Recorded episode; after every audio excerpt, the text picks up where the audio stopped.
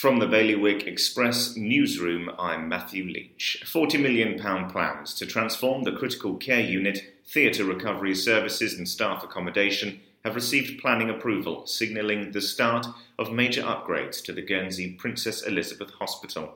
On Saturday, the 28th of November, the public will have the chance to see the newly approved plans for Phase 1.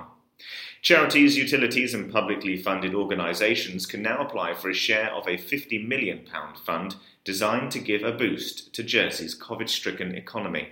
The Fiscal Stimulus Fund, which states members gave their unanimous support to in the States Assembly today, is aimed at timely, temporary and targeted projects.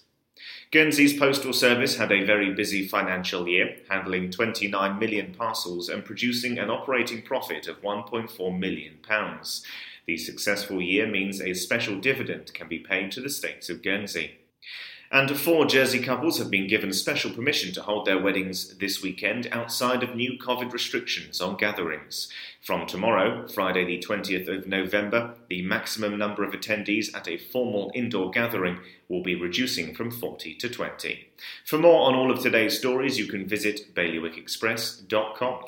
Your weather today will be sunny with just a few brief showers. Wind will be a northwesterly fresh force 5 to strong force 6, and there'll be a top temperature today of 11 degrees. That's Bailiwick Radio News, sponsored by HR Now. HR Now is Jersey's leading provider of outsourced HR services. It's their guiding principle to deliver HR solutions that are fully compliant, creative and commercially focused. HR Now, your one-stop shop for anything HR related. See hrnow.je.